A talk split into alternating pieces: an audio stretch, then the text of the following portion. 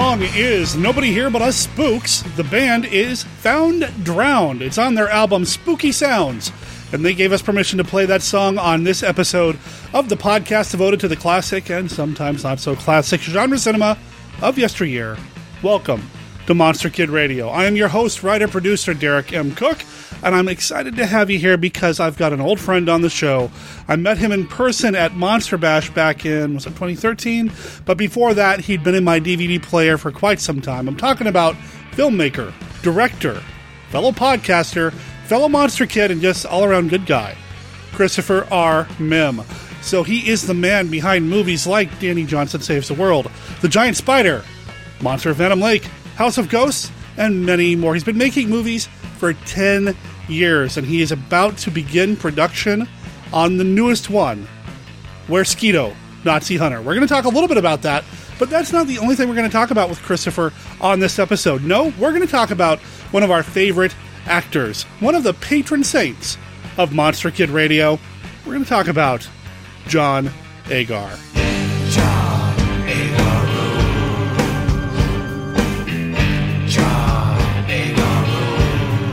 Indeed, he does. And we're going to get to our conversation about John Agar and his movies with Christopher R. Mihm right after this.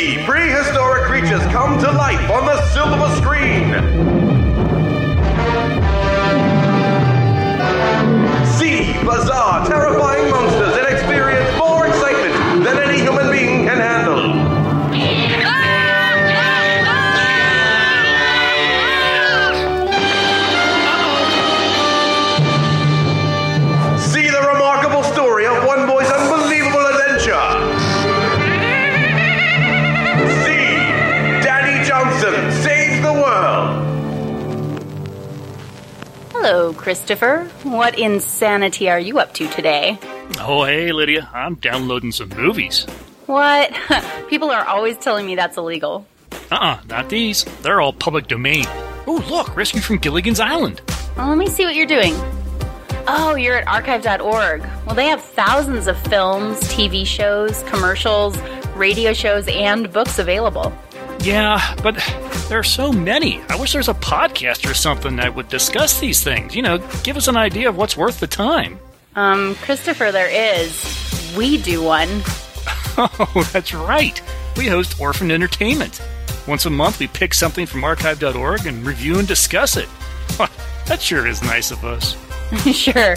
Why don't you click over to orphan-entertainment.jonja.net and remind yourself a little more about the show. Will do. So let's see. That's orphan-entertainment.jonja.net. Hey, can we review the Gilligan's Island movie sometime? Mm-hmm. We'll see, Christopher. We'll see. Journey into double terror with the late night double feature. With X, the fiend from beyond space, and the Wall People. A crew of interstellar explorers must fight an unstoppable alien fiend from beyond space, hell bent on consuming them all. Will they survive? Can they survive? And on the same program, a man must fight to save his only child from the clutches of strange invaders who use their advanced technologies to steal sleeping children through their bedroom walls. Are your children safe?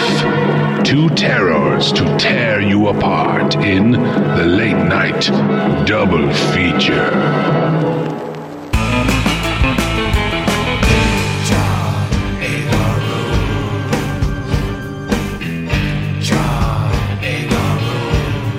Like the dead elf, I say, John Agar rules. But so does this guy that I have on the show right now. Christopher R. Mihm has not been on the show in quite some time. Welcome back to Monster Kid Radio, sir. Thank you for having me, sir. L- listen to you all polite and all that. We, we've been chatting for like five, ten minutes before we started recording here, and uh, you know, he's like, "Sir." Like, It won't last. It won't last. Uh, how's the new year treating you so far? Not too bad. Uh, I'm actually quite excited to get going on my new film, which is is soon. So uh, that's how it's treating me, I guess. Uh, we're very, very excited for that movie here at Monster Kid. I'm a, I'm a longtime fan of what you do. I've been a fan of the Mihmiverse for quite some time, and I think starting off the second decade of your films with Weresquito Nazi Hunter. Yes. I mean, come on. the name itself has, I'm sure, gotten everybody's interest, right? Yeah, and actually, the funny thing is the concept of a weresquito, which for anyone who out there is wondering, and I'm sure you can figure it out, but I'm just going to explain it anyway. Uh, is it's like a werewolf, but a man turns into a half man, half mosquito, right? Uh, so it's sort of a mix of a fly and a werewolf, and maybe a touch of vampires because they suck blood, right? Uh, the concept of a weresquito was was uh, something we came up with a long time ago, actually, uh, because I remember talking about it at a convention I was doing in I think 2008. I was people were asking me ideas I had for other movies, and that was one of the ones I I said, but it wasn't something that really grabbed me. It's, a cool idea, but I was just I couldn't really find the story to tell about it, and I still don't remember honestly how Nazi Hunter became tacked onto it. But as soon as I said the words out loud, "Where Skeeto Nazi Hunter," it was one of those sort of like light bulb moments. I want to make that movie. I don't know what it is, but I'm making that movie. Uh, that also happened with uh, I made a movie called Cave Women on Mars several years ago, and as soon as I said that title out loud, I said I don't know what that is, but I'm to make it. So again, this one started off as as a title and a vague idea of what a weresquito was, and then now we're making it. I'm reminded of the scene in the uh, 1994 film Ed Wood when he's trying to get the job to do Glenda Glenda. Do you have a script? No, but I got a poster. So it's like, you got a script? No, but I got a title. Exactly.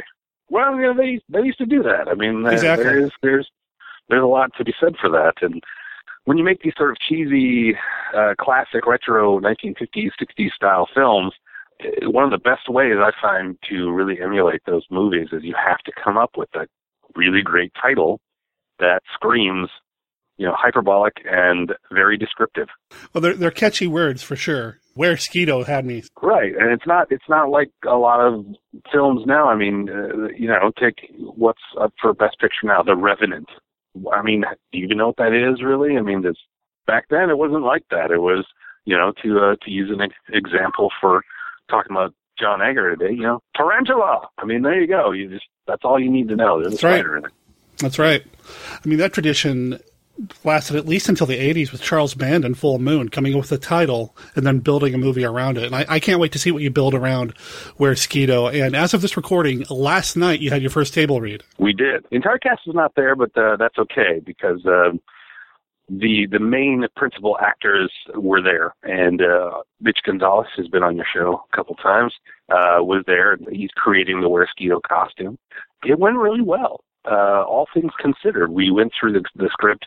We talked a lot about the the tone of the film, which is going to be much much darker than anything I've ever done.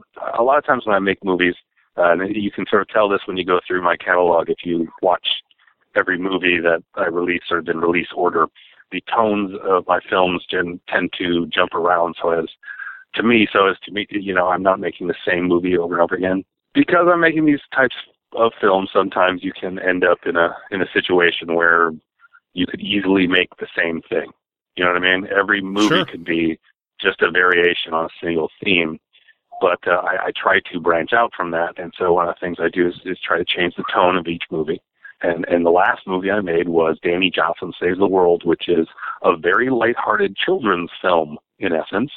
Uh, stars kids. It has Muppet style puppets. It's got a robot. I mean, it's it's a Christmas movie basically. So it's very very light. So when I decided to make Weresquito Nazi Hunter, I, figured I'd I need to tone it down and make it a little darker. And then, of course, once you start getting into that particular subject matter, it's a little difficult to make Nazis and human experimentation light. So it got darker and darker as I went along.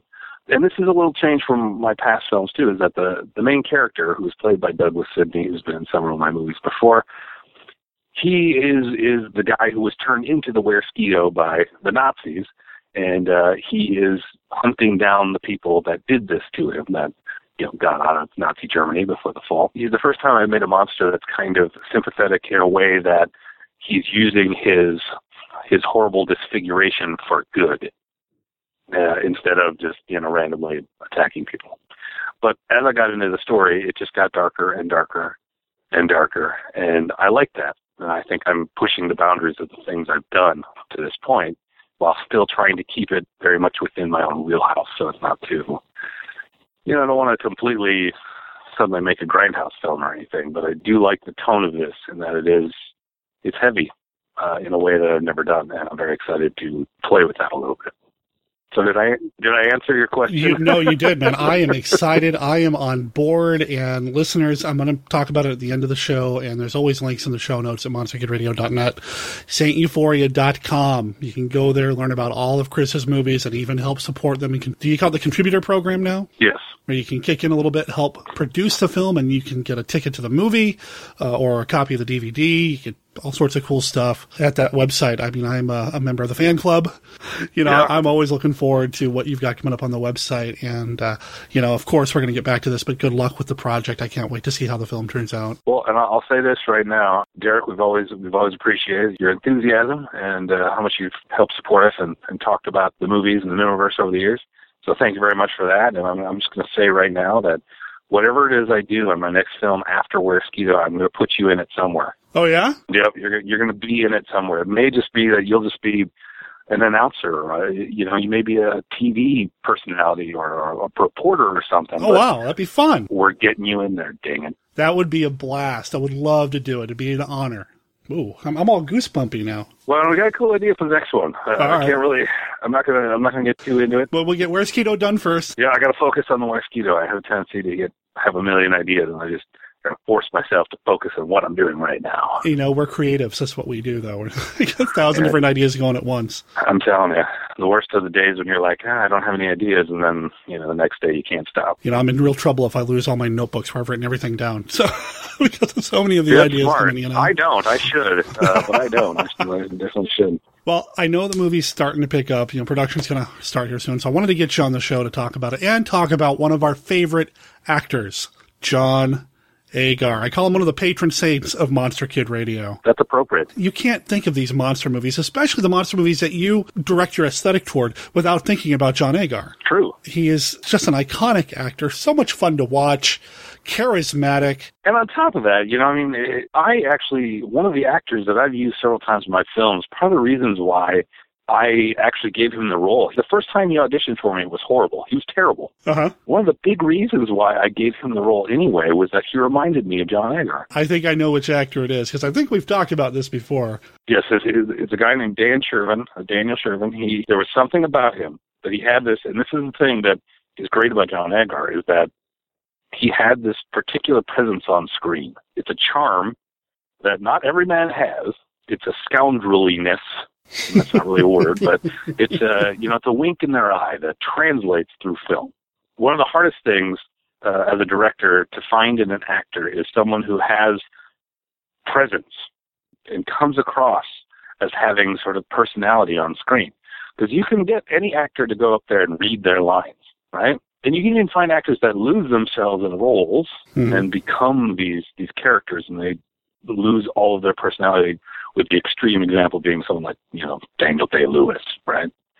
But then you get these this special breed of actor that has such a strong and usually charming personality that no matter what they do, no matter who they play, it comes through. John Agar was one of those people that had that, that presence. He came through in such a way that I think you could just sort of feel watching him like you know he'd probably be kind of cool to hang out with.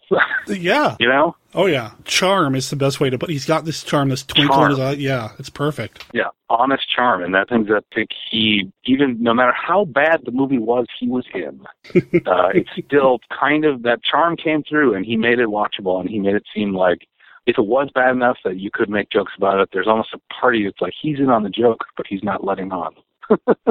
Yeah that makes sense. Uh you know he did do some clunkers. Uh, he did some bigger pictures as well. He didn't start in monster movies, though. He started No. uh, with the John Wayne crowd. Right.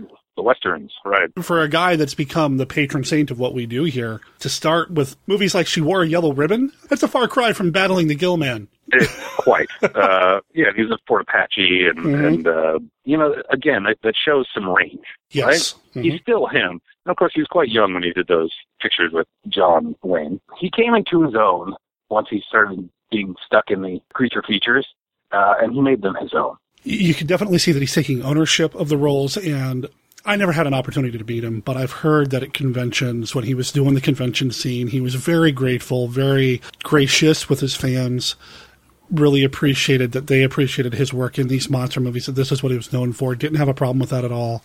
He was in on the joke, like you said, I think it's a really good way to put it as well. He was along there with us. He's like, Right. hey, watch what I'm going to do now, you know? you know, some actors you could tell as they, you know, maybe got, uh, I say stuck, you know, because of the studio system, sort of got stuck in the creature features. You could tell that maybe they weren't so happy about it. You'd see some of these actors that were reoccurring that maybe we're just doing it for the paycheck and maybe they're phoning it a little bit, Sure. right? But you never get the sense of that. He always, honestly, especially with some of my favorites of what he's done, it seemed like he was giving it his all, honestly. Maybe I'm reading more into it, but it just never seemed like he was the type of person that really was just like, well, it's just a job. I just got to do my job. And it was more like, ah, this is cool. And, and again, I think that's his presence coming through.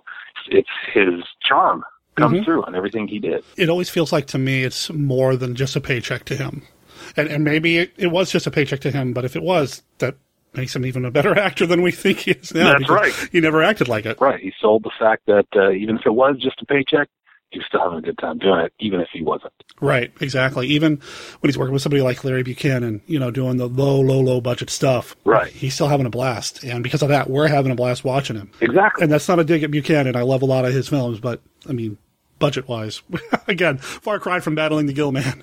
Oh, yeah, exactly. uh, Now, do you remember the first time you saw him in a film, or does that stick out to you? It doesn't to me. When I think about Agar, it's like he's always been there with my monster movies. I grew up with a lot of these movies, and I don't think I really took a lot of notice when I was a kid of who was in them per se. Because I was very obsessed with the monsters, Sure. uh, and so the, the the actors as a kid were just secondary. It didn't matter. It's like get on with the let me see the monster. And as I got older and started paying more attention, I think as I sort of revisited a lot of these, because there was a good chunk of my life where I just kind of I guess denied my monster kidness uh, until I started started getting back into it and really I went kind of nuts and watched everything that I could find and bought everything I could find. Like the joke I make now is the only things I can find now are the weird Mexican ones. uh, that's that, that's the only stuff I don't have. and that's good stuff, though. Yeah, exactly. But that's that's that's it now. Um, but I don't think until I was you know much older that I started paying attention to who was in these films. I think I would guess that uh, Attack of the Puppet People Mm. was when when I really started like, hey, that guy's done a whole bunch of stuff. This is too as I started working toward uh, making movies myself. So I think I started having a different eye uh, toward the the movies beyond just the entertainment value. And I think it was that one that really grabbed me, just because he's awesome in that. Yeah, he is. And that's a that's a really cool movie too. I mean, I really like Bert Gordon films, and uh, I, I dig that movie. It's obvious. I mean, when you see something like Giant Spider, from you like the, the, the size changing type films, and, and Bert I. Gordon's work is amazing. Anyway, you put Agar in the mix, you've got a winner. You mentioned uh, that you never got a chance to to meet John Agar, but uh, a couple years ago, I was actually able to meet Eye Gordon Oh wow! uh, at the Monster Bash in I think 2010. He's one of my absolute all-time favorite directors as far as this era is concerned, and it was one of the coolest things to me an icon. And I think I maybe freaked him out a little bit because it was almost like, wait, you've heard of me? You've heard of me this much? Okay. and actually, I found out, and I, I didn't realize this until until I met him, uh, and he started talking to me, is that he's from the area I live in. He's from the Upper Midwest. Oh, wow. Uh, he's from Wis- he's from Wisconsin and got his start in Minneapolis, where I live. And so we talked a little bit about that, and, and his his big advice was basically get the hell out of Minneapolis. Um, but uh, it was just it was really cool to uh, to be able to meet. Uh, I mean, there aren't too many of the uh, the folks from back then still around.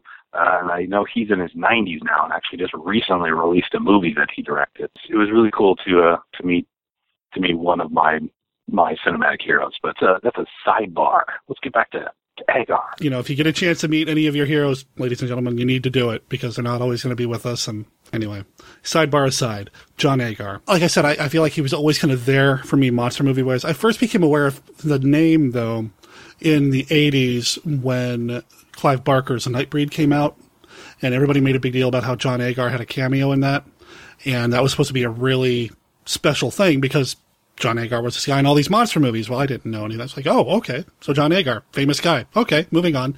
Didn't really sink in until I started looking Yeah. at these movies myself. And I think of the monster movies that I watch the most. If I go back to watch a movie I've already seen before, a good 50% of the time, if not more, it's got Agar in it.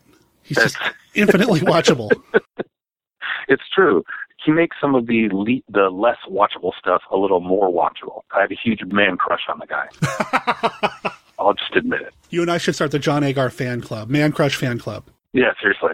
I don't know. It's just there's something about the guy. He may be sort of the king of B movies, but I think he had actual talent. Mhm. I mean, a lot of those old B films from especially the 50s and 60s, the monster creature features, you know, get a bad rap for the sort of wooden acting. He was above that a little bit. I mean, even in in some of his quote unquote worst films, again, he just had at least presence. Uh, and I think it didn't matter what who was directing him, he probably elevated it at least a little bit over whatever the director was trying to do, even around those around him. I just, I don't know. He has a, like I said, I keep coming back to this idea of presence uh, on screen that he had that very few actors really do have. And I think that's what makes him appealing as a person is that you can imagine, like I said, hanging out with the guy and imagine that it's probably not that far fetched or far away from what he's like on screen. Uh, that he'd probably be a cool guy just to sit and talk to. I know he had a bit of a, a drinking problem at one point in his life, so he's probably fun to hang out with uh, and go party with if you were into that kind of thing. oh, man. Have you read his autobiography? I, I have read his autobiography. Uh, have you? Yes, I have. Yeah, on the good ship Hollywood. Yes, everyone should. If you're a listener of this program, if you have not read it, there's absolutely no reason for you to continue listening to this until you go get a copy and read it. And it's a short read, so you won't be gone very long. It is, and it's great. And of course, it was he sort of blamed uh, uh, John Wayne for his uh, drinking. Well, yeah, uh, I get the impression John Wayne uh, was a professional drinker and then acted on the side Yes. sometimes. well, there, I remember there's there's a great story in that he talks about. I think he was when he was working on Fort Apache, uh, and it was really his first big Hollywood role, and he uh, wanted to sort of hang with the big boys. So was like, well, I guess I'm going to drink, and so they drank a lot. Uh, it sounds like they're having a really good time. Drank a lot, but then I, if I remember right, doesn't he comment on how he would show up at set the next day just hungover and trashed, but John Wayne was ready to go. Yep. Yep, no big deal. Well, that, that's the funny thing though about that era, uh, and this is one of the things that uh, I discuss with my inner circle of people who make help me make my movies about that era is that even in the movies, everyone smokes and everyone drinks constantly. yeah. It's just the way it was. And you talk to you know, for us, uh, it's it's our grandparents and, and folks of that age, maybe older, uh, and they're just like, yeah, that's just the way, the way it was. You just you drank, you smoke. It was it was just the way it was. Oftentimes And at it's- work. It just was. Yeah, it was, exactly. yeah. You know, at the doctor's office, Yeah. uh, the dent- dentist would smoke and hope he didn't, you know, get any ashes in your mouth, you know, that kind of thing. definitely a different era. And I guess that's one thing that I do appreciate about, if I can sidebar now myself, one of the things I do appreciate about your movies is while you're not slavishly uh, beholden to these aesthetics, not everybody's smoking, not everybody's drinking. I think Castle chews on a cigar, but that's about it, right? Well, yeah, and and you know, the Castle thing obviously is it's a nod to William Castle, and part of his, you know, people know about him is that he always had the big stogie, uh, and so that's just it's more of a tip of the hat than anything. I made a pact with myself when I started making these type movies that uh, I would do as much as I could to go toward authenticity, but I wouldn't be a slave to it. I wouldn't, you know, if something works better with a slightly more modern touch, I'm okay with it as long as I feel like the spirit is there. Right. And as long as I'm not making fun of it, I think that's the one thing that I try really hard not to do is I don't want to make fun of it. I know other filmmakers who do this sort of retro style film. A lot of times they take what I I think is kind of the easy road, which is just let's poke fun at it. By you know modern standards and by our sort of spoiled CGI eyes, we're we're used to a certain aesthetic, and when you look back at the wooden sets and the the cardboard and the doughy monster or whatever, you can kind of laugh at it. And part of that lo-fi, low budget, you know, look and feel is part of the appeal, I think, for some of us. You know, I mean, Mhm. uh, for me, I like that because you're you can see what things are. Uh, you can Yeah. you can tell that it's a guy in a mask, and there's there's something real about that that adds to the the beauty and the, the artistry of the whole thing. hmm And so a lot, I think a lot of times, but I think a lot of times it, it makes it an easy target. And so you get uh, these other filmmakers who a lot of times will just go at that angle of Mhm. look at how bad and cheesy and, and cheap our costume is. Uh, and I try really hard not to do that. And so I figure it doesn't have to be a 100% authentic. It doesn't, I don't have to use film stock from the 50s. I don't have to get the, the hairstyles just right. I don't have to have constant smoking or, or whatever in my films. Uh, but if it's appropriate, I'll do it. Well, a lot, another thing too is I don't smoke, and honestly, I don't know a lot of people that smoke, Right. and so I don't want to force actors to do it. But also, if I'm filming in my house, I don't necessarily want people smoking in my house either, because I have to deal with it uh, after the fact for weeks later. Mhm. Uh, and I have children, and I don't want them to be around it.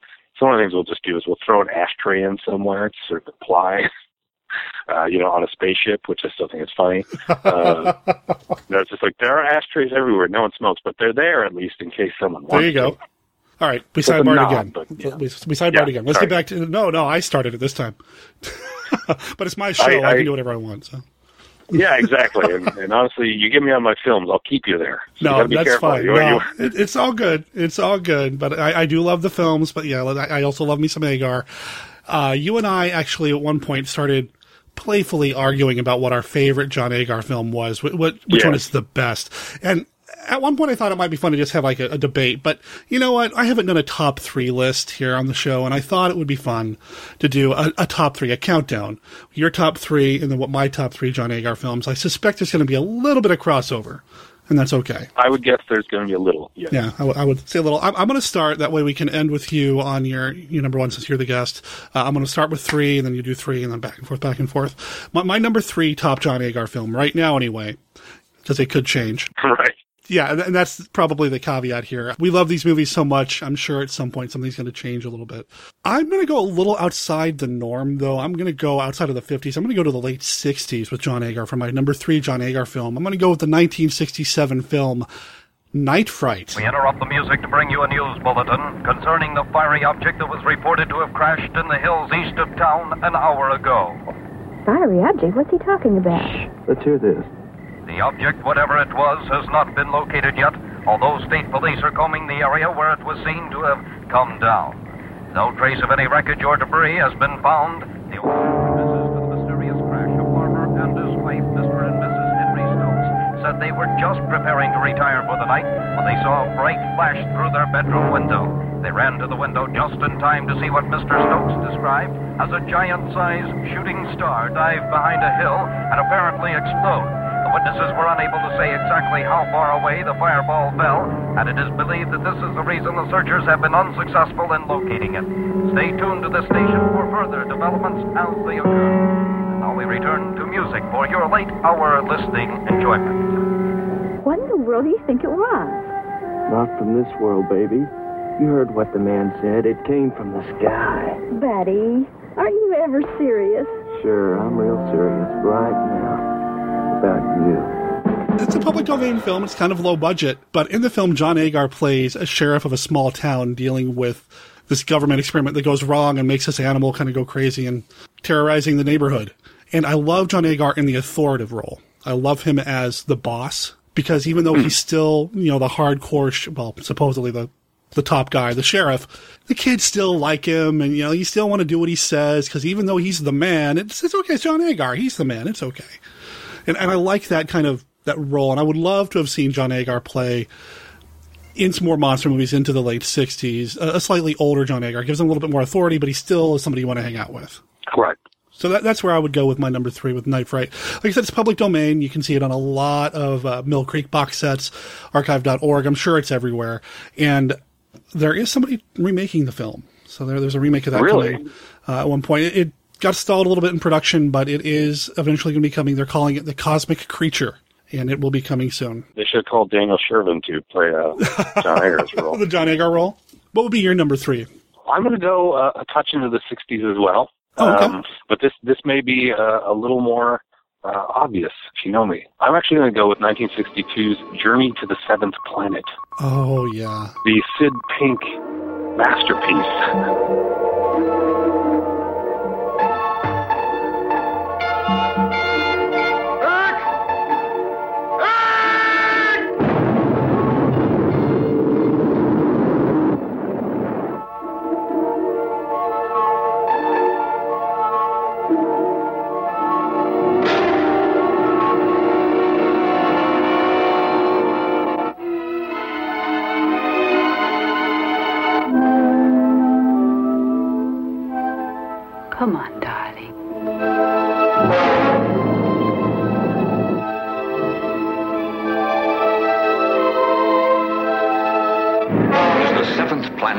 world with a seventh sense?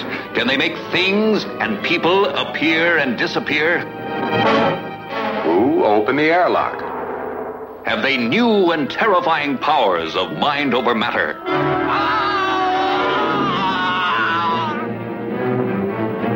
His arms frozen. Can they reach deep into your subconscious to make you feel terrors more horrifying than you know of? Give us an hour. If we don't show up, you'll know you don't have to wait any longer. You have come to destroy me. But my weapons are more powerful than yours. Your own fears have created the means of your destruction.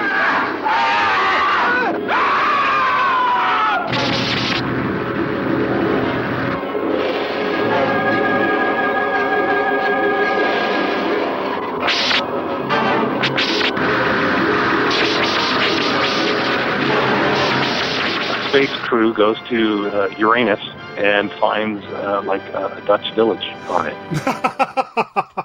There's something about this movie that is definitely it's it's I don't want to say it's bad because it's it's very very watchable Oh, indeed. and I love that about that and it's just it's bizarre and there's there's a lot about it that doesn't necessarily make a lot of sense but it doesn't matter and Agar in it is at his sort of height of taking that charm that we've been discussing so much, the sort of wink in the eye, and pushes it to the absolute limits Oh yeah, to the point that he kind of plays the womanizer in the movie kind of. because you know they they find this empty Dutch village, but of course there are also girls there, and he's always has a joke, uh, and it's implying that he's going to sleep with all of them, either you know alone or all at the same time. Uh, and there's just there's there's something about the movie uh, and and his performance in it that uh, it's hard to describe how sort of good bad it is. I, I like to talk about sort of things that are good bad, which is you know so bad it's good. Uh, and John Agar, even in this, really pushes the limits. This is where he maybe starts being, you know, he's really trying to salvage this this film, and I think he does a good job. Partially because he is funny in it, and and and the special effects in the film are kind of atrocious, but in the best way possible. Mm-hmm. Uh, there's there's a brain creature. There's lasers that are made by scratching the film stock. I mean, it's just it's so cool. You know, Sid Pink. I don't know. Uh, his films are, are sort of special, and uh, this one is is extra special. Isn't John Agar like the only American in the cast? Yes, he is. Um, and maybe this is the point where, in his career, that uh, he started sort of getting away from some of the better creature features. And I, you know, I don't know. Maybe he took this on a bet, or was just being nice to someone, or he just needed the money. I don't know. It was doesn't matter. The the the film is fantastic, and it's got a really great poster. But they all, of course, do. But this one definitely has a great poster. The poster's fantastic. Yeah, and it's got this awesome theme song. Can you play it on the on the show? I mean, if you can find it, just a snippet of it. Like, is there some sort of you know I'll, I'll figure something sampling? out. I'll figure something yeah, out. just uh, because just even just the the opening line. It's Journey to the seventh planet. Come come to me. Let your dreams become reality. Ugh. I mean, that's one thing is there's there's so much about the the movie that's a sort of a misstep in a way that comes together so beautifully, and then you wrap it all up with a with a John Agar bow, and it just makes it that great. None of the steps are the right ones, but the dance is still fun to watch anyway. Exactly. Now I want to go watch that movie, and not just because I got the song stuck in my head and I think I might get it out of it by watching it. yeah, exactly. but it is a fun movie. Oh man, and he, the womanizer uh, in him. I mean, he's he's out Kirking Kirk. Exactly. Uh, and it feels like it, it almost feels like uh, a really bad episode of the original Star Trek. Like it was a toss away. It was like just they're like, we're not going to produce this one. This this sounds horrible. And someone found that script in the garbage and was like, I'm making this movie and I'm going to put John Agar in it. Oh, is it that easy? Is that? Let's find a script laying around somewhere. It's like, hey, let's make this movie. It's like, wait a minute. Yeah. All right. Well, for my for my number two, I'm going to go to a bigger budget movie. I'm going to go back to the studio. And we were talking about the studio system and all, and I think it's interesting that Agar got out of the studio system, the studio contract, but the first real big movie he made after getting out of his contract was a creature feature. He's still working for Universal. My number two is a Universal monster movie. It's from '56, The Mole People.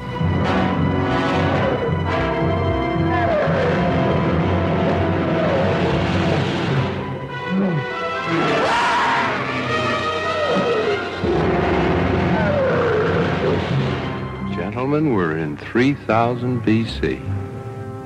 To reach this lost civilization, science had followed a trail through burning desert sands, through the roaring avalanches of Mount Huitara, and finally deep into the bowels of the earth. Not even history had recorded the existence of this unknown empire of darkness. There is no world beyond ours. If I ever get out of here, into my world, The world of light and flowers. Will you come with me? Never before had outsiders beheld such sights. The sacred ritual of the sun death, the blazing sacrificial chambers, the court of the all-powerful high priest of Ishtar. You will die in the fire of Ishtar. The blood-lusting mole people storming from their subterranean caverns.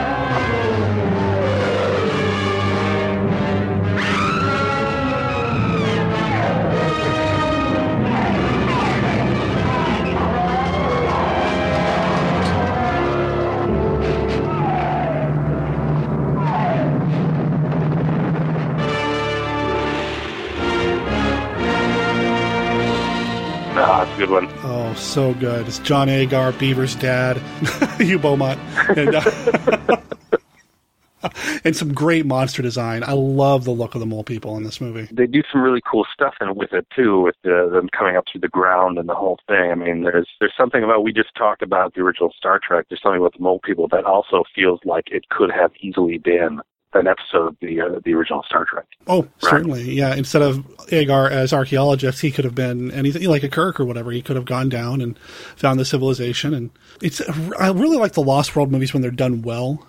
And I feel like the script in this is pretty interesting. I think the opening bit with the scientist talking about the hollow earth theory is a little hokey. But overall, I think the script is good. I think the story's strong. I think it took some chances at the end of the film with the ultimate fate of the woman, uh, played by Cynthia Patrick. Cast wise, I mean, Nestor Paiva's in the film. We've got John Agar with him. I like Nestor Paiva a lot, and he's going to come up again here in a moment. You've got the guy who played the butler in the Batman TV show, Alan Napier, as the villainous high priest, or the villain, yeah, villainous is the word, high priest and the monsters. The monster design in this is great. And it's not your traditional, typical Universal monster movie score from this era as well. The score is a little different. I mean, it's still in that wheelhouse, but it's a little different. So the music's fun. I just really enjoy this film. I could watch this one over and over again. Yeah, I, I do too. Actually, I'm a huge Star Trek fan, and it does very much feel like a Mhm. almost like a classic Star Trek episode. There are a couple of movies from that era that that do, and this is definitely one of them. And I think the first time I really saw it, that's what I thought. The monster design is very unique and very cool. Uh, and they do some very cool stuff, you know, using darkness, cool lighting uh, techniques when they're in the caves, and the overall look and feel of the film is is unique in a way that doesn't necessarily lend itself to feeling like any other movie from the era. I think that helps it stand out. And and the, the story is very entertaining. I think you're right. I think the the beginning they're they're kind of shoehorning in some things to make sure that all the logic works, but as a screenwriter, I understand that. sure. I mean, I get it too. It just feels a little on the nose as as a modern yeah. viewer. Putting yourself in the mindset of, of back then, I suppose it didn't really matter so much. Right, and and it's at the beginning. By the time you get into the meat of the story, you, you totally forgot about the appetizer, so it doesn't matter. Yep. Uh, I think that's a that's a fantastic choice and that was definitely one that I had considered. But uh, my second choice is is one I've actually already mentioned, uh, and that is the 1958 Attack of the Puppet People.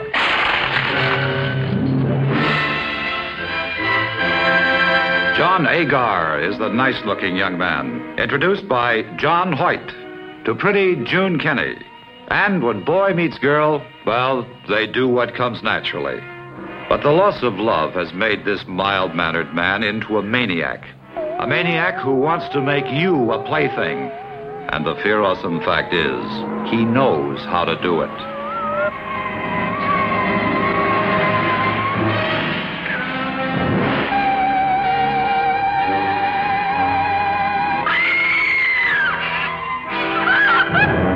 Why, I'm your friend. How would you like to be a living doll? This madman can do with as he pleases. A monster his own woman had reason to flee. See, the world that the child in each of us knows. See, a baby doll take a bubble bath in a coffee can. What are you talking about? Sally. Tell her. He said that tonight. He said tonight he was going to kill us all. It only takes one of us to go for help.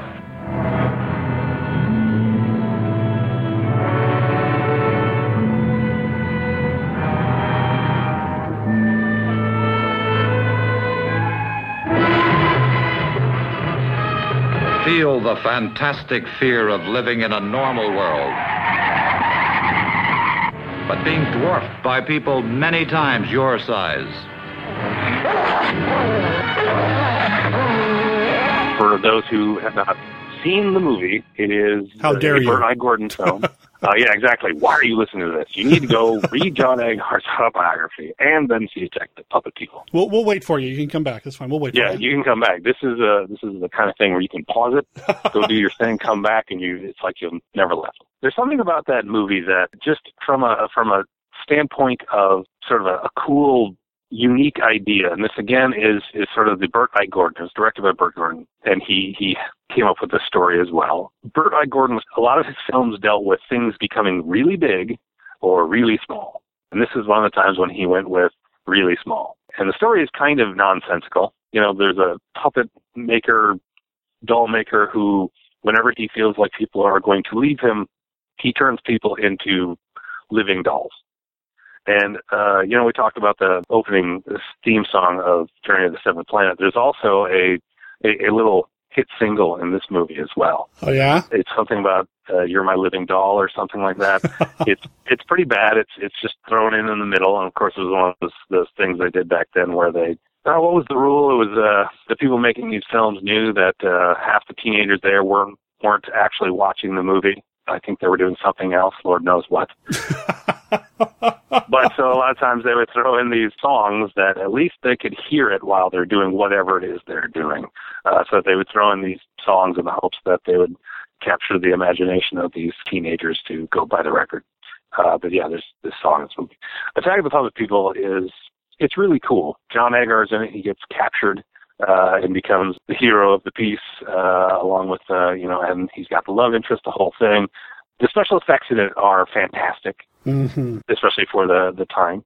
And this is what Bert Gordon, of course, was well known for. Was he was actually a special effects guy before he really started making movies. It shows that a lot of his films were sort of built around a particular special effects technique he wanted to try or was working on. Uh, that's how you get the Amazing Colossal Man, and he made uh, Beginning of the End, and this one. And it's very watchable. It's it's entertaining as hell. You know, John Agar is John Agar, and the most John Agar ways possible. he's got the charm. He's got the the hero's jaw. I mean, he does what needs to be done. And and actually, uh, there's also uh, the sort of puppet maker guy was played by uh, John Hoyt, and he's fantastic in it because he has this sort of creepy calmness to him throughout the entire film. It works uh, in making him actually kind of creepy, even though the premise of the film is ridiculous. But uh, beyond that, it's a great movie. I highly recommend it if you've never seen it. John Hoyt's a creepy dude. He's just got the look. I mean, anything that he's in, he's going to have this look that's a little intimidating. And in Puppet People, he's got a slightly unhinged touch to it's just it's really good he's a great villain agar's a great hero in the film and again it's one of those things where you see every man you want to follow along with him you want to hang out with him it doesn't matter if we shrunk down to six inches tall whatever we'll just have a good time all right so that, so that was your number two now i want to go to my number one and i think people if you don't already know i you're not listening to me. You're not listening to the show. You don't know me if you don't know that i'm going to say revenge of the creatures my number one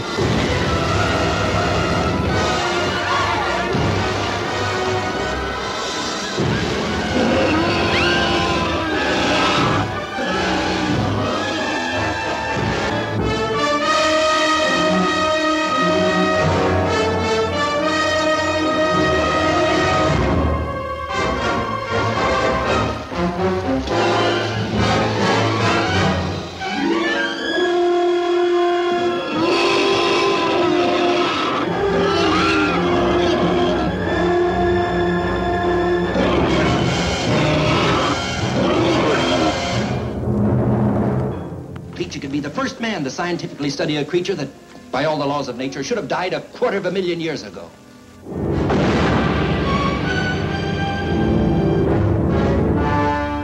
They dared to bring him back alive from his haunts deep in the jungles of the Amazon. They dared to put him on display with the other denizens of the deep, while thousands came to marvel and wonder. You know, I, I pity him sometimes. He's so alone. The only one of his kind in the world. If anything goes wrong, you head straight for the surface, you understand? All right, let's go. They dared to study him, to probe him, to tempt him with the lure of a woman's beauty, thinking that mere chains could hold in check the primeval forces that surged and roiled within this strange being from the dawn of time.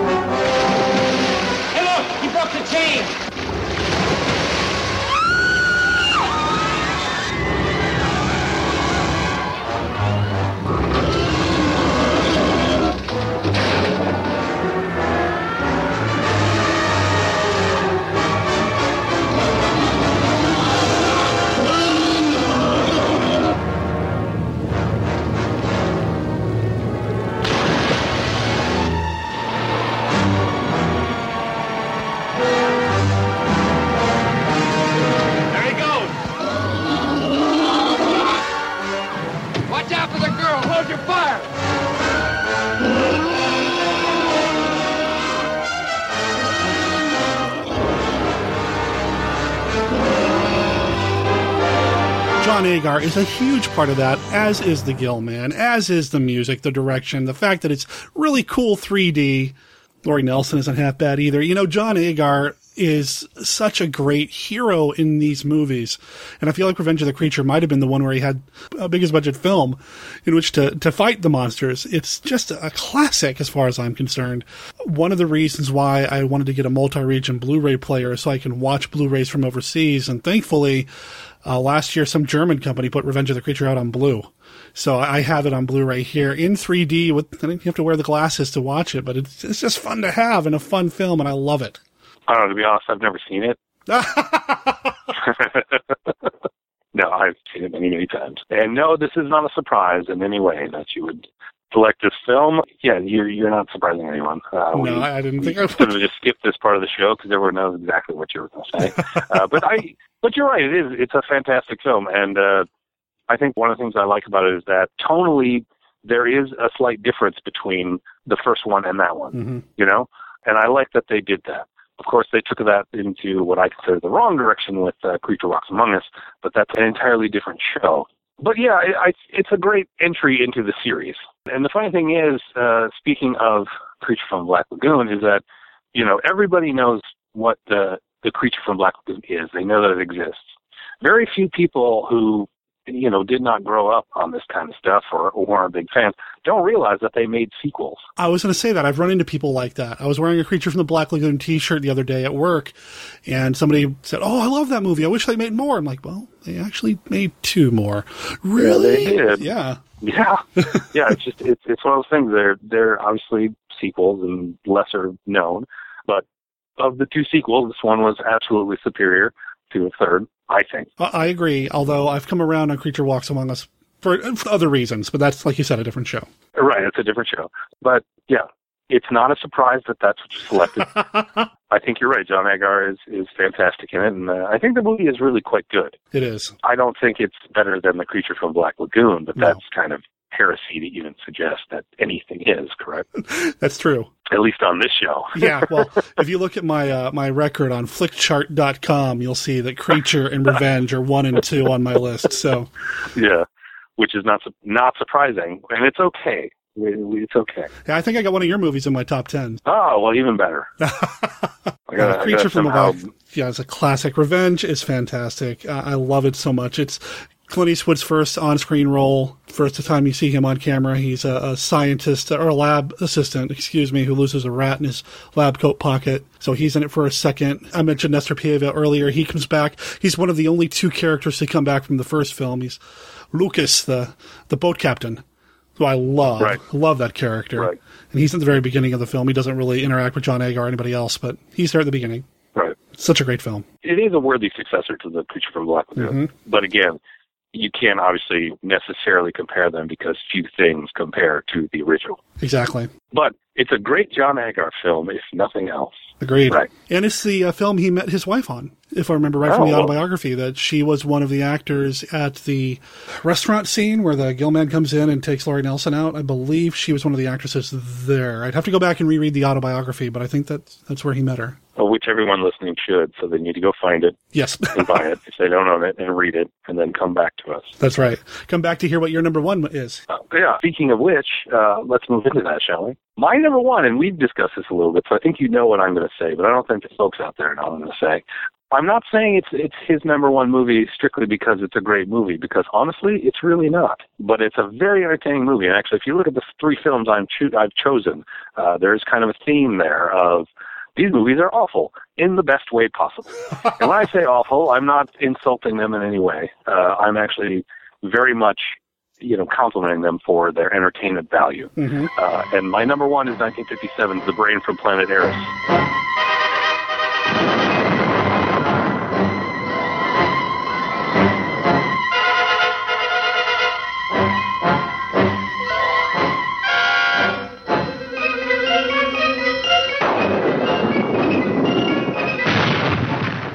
Frighten me when you talk like that. It's true. I've discovered a power that I'm the most feared man on earth. This is the closed circuit television set focused on the test area, isn't it? Yes. And uh, these buildings and equipment have been placed in the desert for destruction by the atom blast? That's right. Would you all kindly watch the screen? What you've just seen me do to that one small area, I can do to a city, a nation, or a continent. Gentlemen, I'm convinced I saw him wipe out a city of concrete and steel by some power of mind.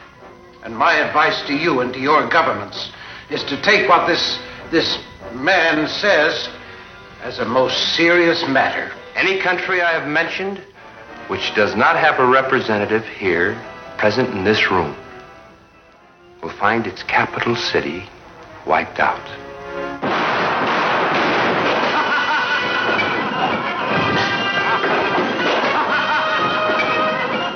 I think it is one of the best examples of sort of low budget, cheesy monster films from the 50s. I've seen it a million times, and it scared the crap out of my kids when they were little, for whatever reason.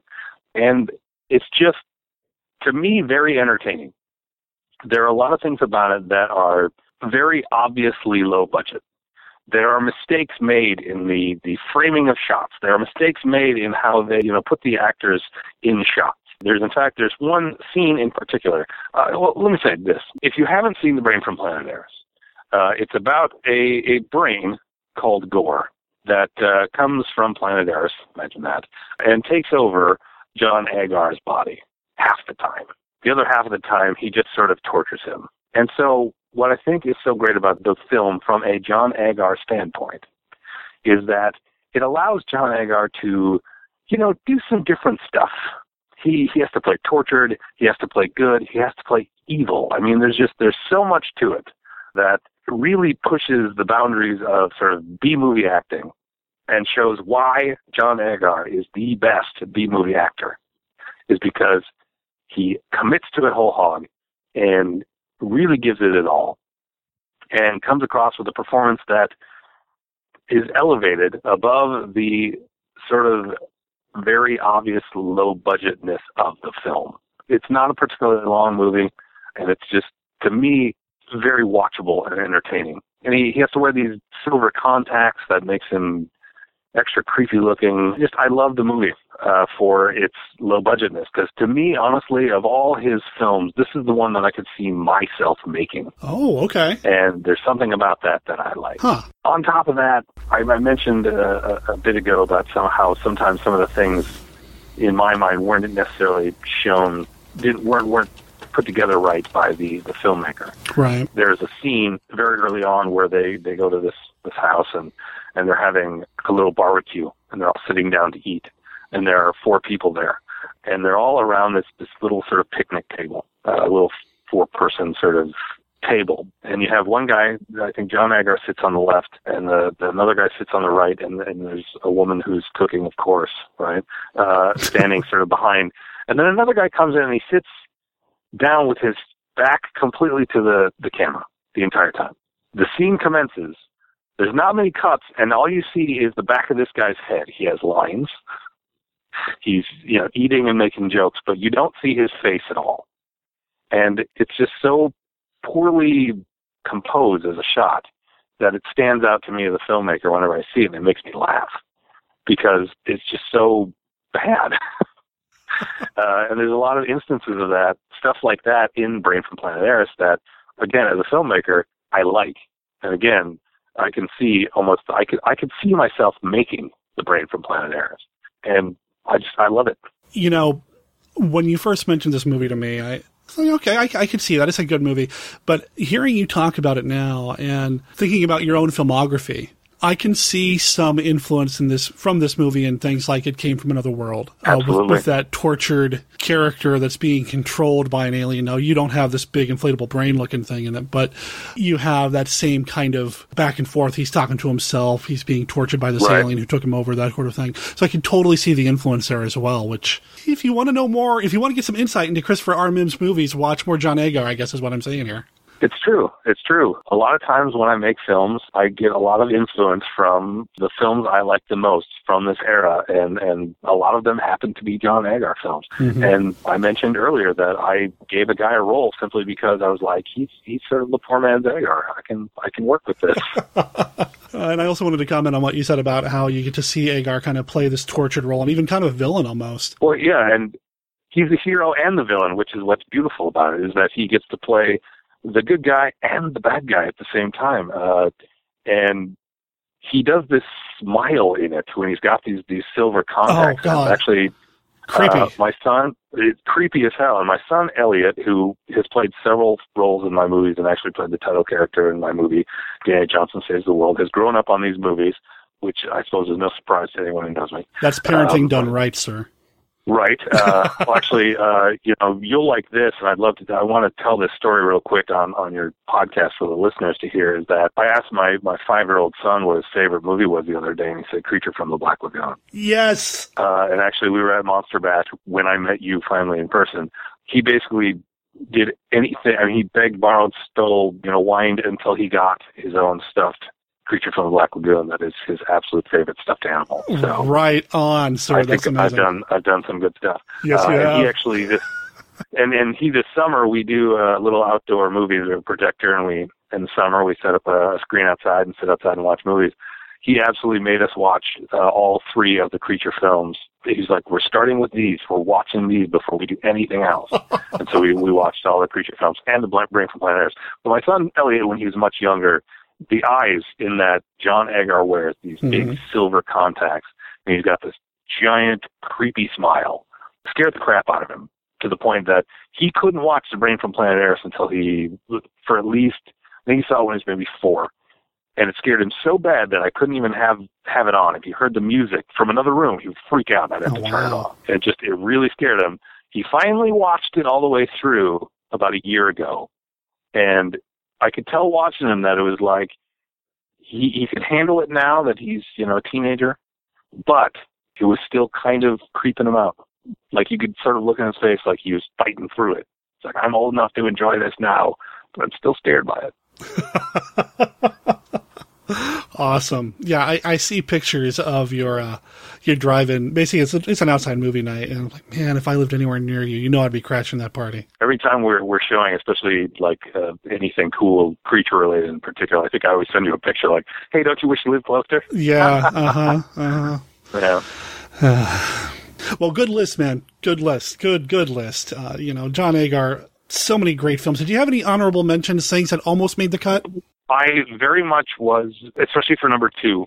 It kind of was a tie for puppet people and mole people. Okay. Uh, but then when I started going around a little bit, I refined it actually. I think uh, while we were sitting here talking, I was like, "Oh wait, I forgot about Journey to the Seventh Planet." So it kind of started knocking uh, mole people down the list. Oh, okay. But of course, I guess I would have to say an actual honorable mention would have to be Tarantula.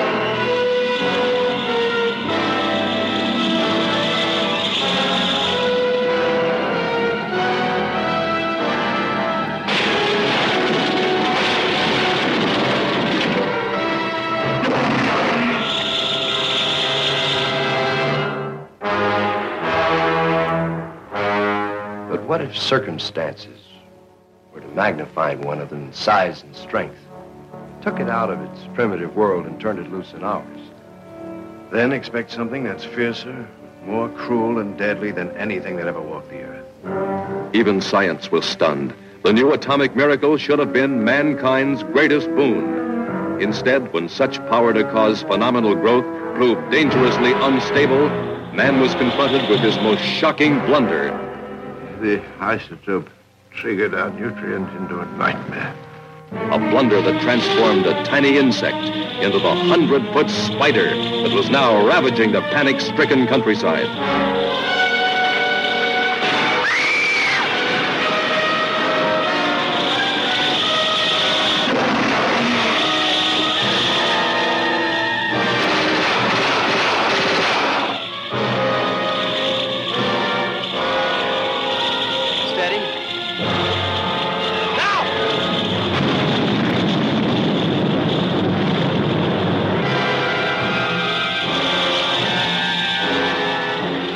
I'm the guy who made the movie The Giant Spider that hints heavily toward references to Tarantula quite a bit. And, of course, Bert Gordon's Earth versus the Spider. Sure. But uh, Tarantula would have to be my big honorable mention, just because it's a giant spider movie. And like my movie, The Giant Spider, that's all you really need to know. yep. No, and it's a great film. Again, it's got a, an early screen appearance of Clint Eastwood in there for a second. Uh, it's great music. Mara Corday, I believe, is the female lead in that, isn't she? And, and she's amazing. Yes. You know, Yeah, I, I would she- I would there on my yes. honorable mention. Yeah, definitely. She'd be on my honorable mention list. I'd also probably put Invisible Invaders on my list.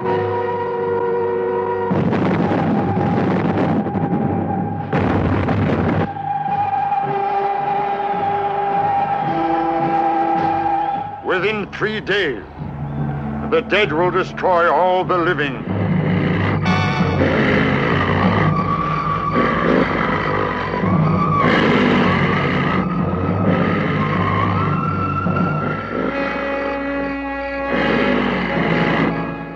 Am from another planet, outside your galaxy. I'm sorry. I, I just don't understand. Unless Earth surrenders in 24 hours, we will begin a mass invasion. We are invisible. We are invisible, Adam Penner. You cannot see us. From outer space come the invisible invaders. Living dead men threatening to destroy all life on Earth.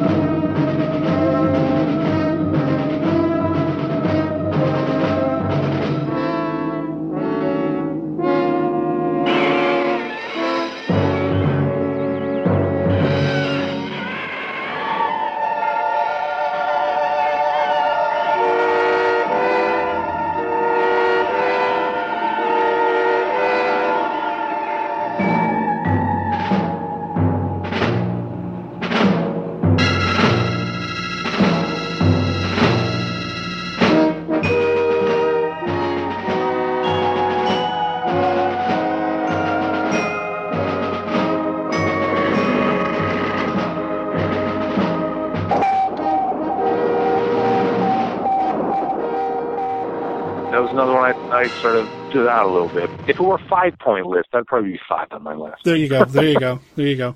You got Agar, you got John Carradine together, an early, early zombie movie before things got all gut munchy. Uh, just a great film. Did you say gut munching? I, I, I did. I did. That's a great term. I wanted to mention something that uh, a movie that is hard to find. I kind of lucked into a copy of it. It's from 1960. It's not a genre film, but it stars John Agar and Julie Adams together. Uh, the movie is called Raymie. And it, it's not a genre film at all. It's just about a kid growing up in a small fishing community. Julie Adams is his single mother. John Agar is his playboy fisherman type. And there's a little bit of romance, there's a little bit of adventure going on. It's a family friendly film with a Jerry Lewis sung soundtrack. Huh. I I can honestly say I have never seen it. I've never even heard of it until, well, I have eBay alerts for John Agar and Julie Adams. And. and it popped up one day. Not Somebody was, surprising, yeah, yeah. it popped up one day. Somebody was selling a poster for this movie, Raymie. I'm like, what? What is that? I don't, I don't get. What? you see the two of them in there together, and like, wow, that's that's great. I mean, Jerry Lewis singing the theme song is a little much, but beyond that, I mean, it's a, it's a fun little movie, kind of heartwarming and all. Huh. If people can track it down, I'd recommend it because you get to see, you know, my '50s girlfriend with John Agar. It's nice. Hmm. I've honestly never even heard of it uh, until now. So now I want to find this here. There's also, uh, if you look on some of the public domain lists, archive.org, Roku, you might find a TV movie called Destination Space that he was in. Now, this was a pilot that never got developed into a series, but it's a science fiction movie, 1959. He's an astronaut going into space. You know, it's kind of like a lot of setup, but it's still fun. You get to watch John Agar being an astronaut, and he's good at that. So I'd, I'd recommend that to people as well. After you get through our top three lists, of course. One of the things I'd, I'd, I'd recommend to people uh, would be to, if they can, uh, and I'm sure if you are one of those people that owns one of those um, public domain 50 disc Mill Creek releases, Zontar, the thing from Venus Mm-hmm. from 1966, which is a Larry Buchanan film. I don't know it's a, it's necessarily what I would consider a great movie, but I think it's one that people should see. Let's say that. It's it's Buchanan, so you know it shows its seams quite a bit, but it's still fun. I mean, it's it's basically a remake of It Conquered the World, but still. Yes, but it's entertaining. Mhm. Um, it's Agar at his finest. Agar being Agar. Yep. It has great monsters in it. Oh, it does, doesn't it? Zontar looks great. You know, like I said, growing up, to me, it was always about the monster. Uh, and if it had a good monster, it wouldn't matter how bad the movie was. That's why you take a film like, uh, and this is an Agar film, but one of the, one of my favorite movies from sort of era is The Green Slime, because the monsters are so cool, and of course the movie is more violent than uh, a lot of the other films of the era. But the monster in it, regardless of whatever else goes on in that that movie, the monsters in that movie are just so cool, especially when you're a kid, that it just became one of my favorites. And it also has a great theme song. I was about to say you've just successfully gotten the theme song from Journey from the Seventh Planet out of my head and replaced it with the got Green, Slime. in your head, right? Thanks, Chris. You're welcome. Uh, next up will be the Blob. Oh boy. Those are all great films. Uh, The monster, if you got a good monster, you're halfway there. Exactly. Uh, that's that's one of the, the beauties of this this genre is that sometimes even the story is is secondary. If you got a good monster that just looks cool and and and works, you got yourself a winner. Agreed. Uh, and a theme song helps. you know, that a lot of these I, I didn't realize this when I was talking. You know, mentioning some of these is that they have good songs in them uh, and good you know, as in quotes, good songs in them, uh, like Journey to the Seventh Planet or the opening of the Blob or or the Green Slime. Uh, we did that in my film, The Giant Spider. We actually have a really good catchy theme song for The Giant Spider that I love and a lot of people love. It's it's very much an earworm. I do enjoy it quite a bit. I was going to ask you if I can play it on the show. Uh, absolutely. So we'll use that to burn all these other earworms out. Chris, I want to thank you for taking the time to be on Monster Kid Radio. It's been way too long, like I said, and I'm glad we were able to get you in before production began in earnest on Weresquito. Where Skeeto, Nazi Hunter. SaintEuphoria.com, and that's Saint all spelled out. And, well, just follow the link in the show notes over at monsterkidradio.net. That's where you've got everything that people need to know about what you've got going on, plus a couple of podcasts. Uh, we have the uh, the Mihmiverse Bonfire podcast, which is a a very informal podcast where we sit down with people who either help make the movies or even just are tangentially related, and we usually just talk about other stuff. The idea came up by one of the hosts, uh, Mark Hader, who plays General Castle, who we mentioned earlier in the films. We used to sit around bonfires in my backyard in the summer, and we would just sit around and talk about the movies, and we talk about movies and then just random tangential things. And he mentioned one day, we should record this and turn it into a podcast. And I agreed, and we did it. And we are on, I think, episode number 51 or 52. Uh, we've been doing it for at least four plus years. It's really fun. It's very informal. Half the time we talk about the most random stuff, but it's very entertaining in that way. And then it feels more like you're hanging out with us around the fire, and we're just talking I about whatever strikes us. When a new show comes out, I'm I'm always excited, and you know I don't get to hang out with you guys. I don't live anywhere near you, but I feel like I know you through the podcast. Right, because it is very informal. The idea behind it is that there is no real structure. Uh, we just get together and we just hang out and talk in a in a way that if we called you on a Friday and said, hey, you know, we're to have a little bonfire, you know, bring your own beer or whatever, come on over. You can sit around, you can drink, you can not drink, and we'll have snacks and we'll we'll talk about whatever the heck is is on our minds at the time. So it's loosely sort of related to my films in that uh, a lot of the people we select to be on the on the podcast are, are involved, but uh, we don't always talk about the Mihmiverse. The other one, the other podcast is all about the Mihmiverse, uh, and that is the Mihmiverse Monthly Audio Cast, and that's just me talking for about 40 minutes. And a lot of times I'll just talk about what's going on uh, with the production of the films, uh, events coming up. Sometimes I sort of wax philosophic about why I do this and why you should do the things you want to do. I mean, I get a little uh, into it uh, sometimes. And then, of course, we uh, have an ongoing serial, uh, a Canoe Cops versus the Mummy serial written by Stephen D. Sullivan, who I know has been on your show a couple times.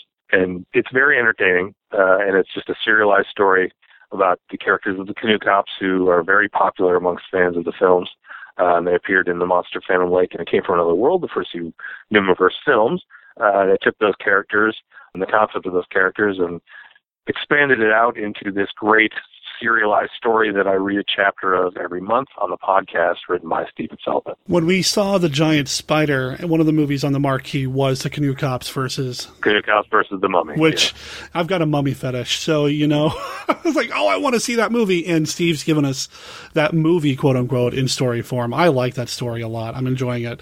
And I love all the references. You know, there's Z. Agar, there's Z. Adams, all these other people, right, you know, named right. after these char- these people that we love. One of the things good that's been going on for the last, I've been doing the, the Numerous films for 10 years now, is that the Canoe Cops characters are very, very popular. And people often will come up to me and say, when you're making the Canoe Cops movie, and I get really nervous about the idea of doing a Canoe Cops movie, if only because uh, I don't want to ruin it. I sometimes think that maybe the Canoe Cops are popular because they've only been seen in small chunks. And I worry about sort of the too much of a good thing, you know, ruining it. Uh, and so when I made the Giant Spider and we did the film, you know, the scenes that take place at a drive-in, I needed to put stuff up on the marquee, so I put up Cave Women on Mars was one of them, just because it's a little in joke about my movie Cave Women on Mars. But then also I was like, I'm gonna throw a Canoe Cops thing up there just to partially torture those people who are really excited by the concept of there being a Canoe Cops movie, but then also make sort of give them some false hope that there might still be. But yes, uh, Steve has taken it over, and I've, I've given him pretty much free reign to interpret it as he wants to, and I, I have no real input. I, I think I gave him a few ground rules of just, you know, how the Canoe Cops function, so as it's not completely out of it. But then he's taken it and ran with it. A lot of times, I've only read it once before I, I read it on the show, and I usually read it that day just because I want to sort of discover this along with everyone else. It's definitely one of my favorite podcasts to listen to when something comes out because I'm a big fan of what you do and I consider you a good friend. And hearing Steve's story is just, you know, gravy. And I will eventually begin contributing to that podcast again. I promise it will happen. Okay. You know, it will happen. No, I used to contribute a segment, listeners, to uh, Chris's show, and, and it'll come back. I've got a few things in mind, so it'll happen. Well, we know you're a busy guy. I mean, you obviously have stuff going on. You got your podcast to worry about. It's okay. Uh, we also we do have a um, Dr. Bob Tesla, who's a horror host in Columbus, who's a good friend of the Mihmiverse. Part of his shtick is he does really bad jokes, and so every month we throw one of Dr. Bob Tesla's bad jokes into the uh, the mix, and and I always find them really funny, and maybe that just says something about my particular sense of humor. But uh, uh, he's a podcast, and I think I want to, if you'll allow me to plug something that's coming up. Plug here, away, sir. Uh, in, oh, wait a minute, wait a minute, wait a minute. Pimp yourself. Huh? Oh, there you go. Huh? Nice, nice. Uh, the the Mihmiverse Bonfire podcast listeners will know what that is. Dr. Bob Tesla is this great uh, horror host in Columbus, Ohio, that does a monthly screening series for, I believe it's free. This event won't be, but you'll figure out why soon here. Uh, but he does just he, he shows movies in Columbus, Ohio, and they're all of the cheesy variety. Uh, and actually, his show began because I met him at Monster Bash in 2010, and uh, he was just starting his show, and he wanted to show movies that no one else was showing. He didn't want to show the same public domain movies that sort of every other horror host is sort of stuck showing. And so he asked if he could show my films, and he did, and now it's become very much intertwined with his show. My my movies are a big deal within his audience. And so what we're going to be doing on April 16th in Columbus, Ohio, Dr. Bob will be holding the Mimathon, which is a 24-hour marathon of Mihmiverse films and other related stuff. It's going to be really fun. So if you have never seen my movies but really want to just jump in whole feet first, head first into my cinematic universe uh, and watch them all over the course of 24 hours, and you're near the Columbus, Ohio area, you should come down for the Mimathon, and you won't be the same person when you leave. I'll just tell you that. 24 hours, huh? 24 hours. Uh, There will be one of the things we will be doing, in addition to showing the films, some of the intermission entertainment. I think we will be including the Canoe Cops of the Mummy serial in there as well. Uh, sort of some of the downtime when when people are just hanging out or napping between films. Uh, we'll be doing some of that. Uh, the Commander Lambent Space Explorer in space, which was a, a little radio show we were doing for a little while. Those five ten minute segments on the Mihmiverse Bonfire podcast. Those will be played there. Uh, I'll be there. Several other actors and characters and, and folks will be in attendance. So uh, we're going to be a big fun event that people can get out to. April 16th in Columbus. If you do a search for Dr. Bob Tesla or Midnight Monster Movies with Dr. Bob, or even just go to sainteuphoria.com and check out the events page, you'll find information on how you can go and get tickets and the good stuff. If I was in the area, you know, I'd go. We'd turn it into a Monster Kid radio crash. I'd be all over it. Oh, sweet. Do you think you could make it through all 24 hours? Think you can do it? I, you know, it'd be tough. I've had to cut back on my energy drinks, but we'll we'll see. if it, we would see. If I could get out there, I, I would give it a shot. Honestly, the, your presence alone would be uh, would be enough. You could sleep through the entire thing, but I'd, I'd, I'd be simply touched by your by Monster Kid Radio's presence. Uh, you know, one of these days, I need to get out to a premiere or something. Well, I think this year we're going to have to make it happen for the Weresquito one because we're shooting for October, uh, and so you have time to plan. um, and maybe we need to just do a GoFundMe or something. Get Derek out to the Where Skeeto premiere. You and the wife can come out. You won't have to pay for much of anything. We'll put you up somewhere. We know people here. We can. We'll put you in a bedroom somewhere, and we'll give you the grand tour of, of all the things that are all the places we've we filmed. You could make. You could probably get about six or seven shows out of it. I'm saying we got to make it happen. Someday, my friend. Someday. All right. All right, Chris, again, thank you. Good luck with the film and give my best to your lovely wife and your family and the cast and crew of Where and everybody else. I absolutely will. Thank you so much for having me on, and this has been really fun. I'll, I'll make a point to come on more often if, if you'd like. Oh, I'd love to have you. I just know you're busy now with the movies. Uh, all right.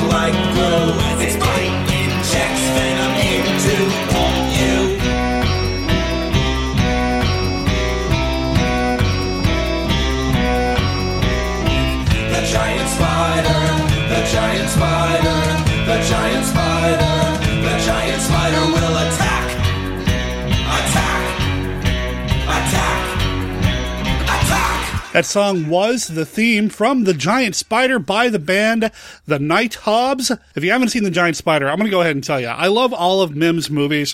The Giant Spider is my favorite. I mentioned my Flickchart account a little bit ago. The Giant Spider is in my top 10 on my Flickchart. So when Chris gave us the okay to play that song on the show, I was thrilled. I hope you guys and gals dig it. I hope you enjoyed the interview with Chris. And if you want to know more about Chris, there's a couple of ways you can do that. Go to sainteuphoria.com. That's Saint all spelled out. Euphoria is E-U-P-H-O-R-I-A dot com. Or go to where Skeeto. Yeah, it's, it's spelled exactly how it sounds. Weresquito.com and you'll go straight to the contributor page for Weresquito Nazi Hunter. You can buy all of his movies directly from him, and they're pretty affordable. We're talking like 10 bucks a pop. Strike that. They're nine ninety nine. And if you are a member of the fan club, you get free shipping. Otherwise, it's just two fifty a DVD. He's also got a few of these available on Blu-ray. There are posters available, some lobby cards. Chris is doing it upright. And if we're all lucky, he'll keep doing it for years to come. Keep up with Chris at that website or his podcast, the Mihmiverse Monthly Audiocast, which you can find in iTunes or you can download directly from sainteuphoria.com. And another thing you have to download directly from sainteuphoria.com is the Mihmiverse Bonfire Podcast. It is not available on iTunes, but you can get it straight from Chris's website for free once a month ish. It's produced by Mark and Ruby. And while this promo is a little out of date because there's been a couple of movies since then, I'll let them tell you about it. Hi, this is Ruby, And I'm Hater, and we host the Mihmiverse Bonfire Podcast. a podcast based on Christopher R. Mihm, a Minnesota filmmaker who's got eight films under his belt, soon to be nine. And they're all 1950s style black and white movies. The podcast revolves around actors, the making of the films, and various other little fun bits. And technicians. You can find us at sainteuphoria.com. Or like us on Facebook. That would be the Mihmiverse Bonfire Podcast. Hope you tune in.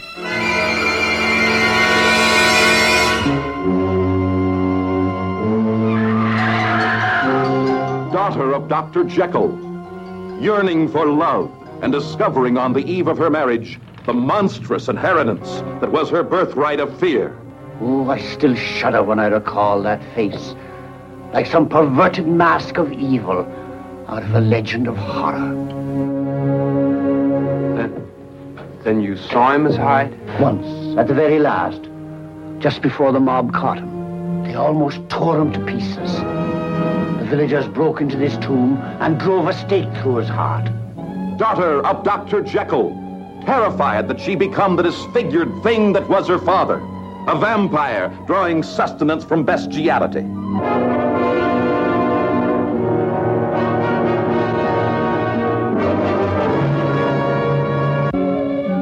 Get a stake and drive it through my heart and bury me beside my father. Well, do it! Do I have to kill myself? If you love me, please kill me!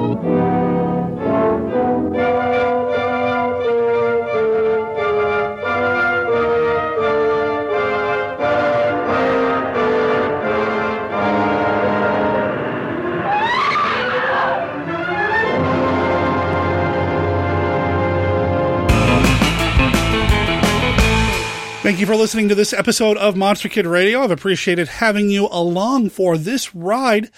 Man, John Agar, I absolutely adore his films. Like I said earlier, even when he's in a movie that, you know, isn't nearly as prestige as some of the others, he still brings, you know, I'm just going to start using Chris's term. He brings charm to his roles. I call it charisma. There's a magnetism. I can't help but want to just hang out with that guy and go fight monsters with him. He's infinitely fun to watch. Putting him in a movie makes it all the better.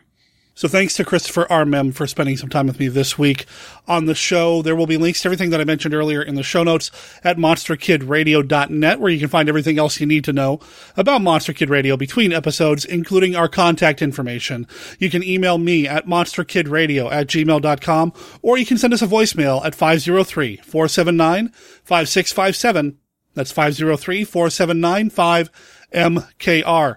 We also have plenty of links to follow and enjoy at our website, like a link to our Facebook group, a link to every song that's appeared here on every episode of Monster Kid Radio. We have a small Amazon store. And yeah, we do have a link to our Patreon page, but we're going to be revamping that next month, so stay tuned for that. And stay tuned until next week, because I'm having another Chris join me here on the podcast, Chris McMillan from the Shadow over Portland. We're going to shine a little light on his number two favorite monster movie of all time. That thing's alive, sir. I saw it. I shot at it. I hit it. I know it. Nothing happened. It just kept coming at me, making a noise like a cat mewing. Captain, it was awful. If you could have seen those hands and those eyes. Captain, you've got to do something about it. You've got... Is it human or inhuman? Earthly or unearthly? Baffling questions, astounding questions that not even the world's greatest scientific minds can answer. Gentlemen, do you realize what we've found? A being from another world, as different from us as one pole from the other. We can only communicate with it. See? What happened, Doctor? In the greenhouse, I was working. I couldn't see. Yeah. Then, then a blast of cold air, and I heard Olson scream. Come here. Get in the corner. Now hold this in front of you. Stay by the light switch. 1.9. Needles hit the top.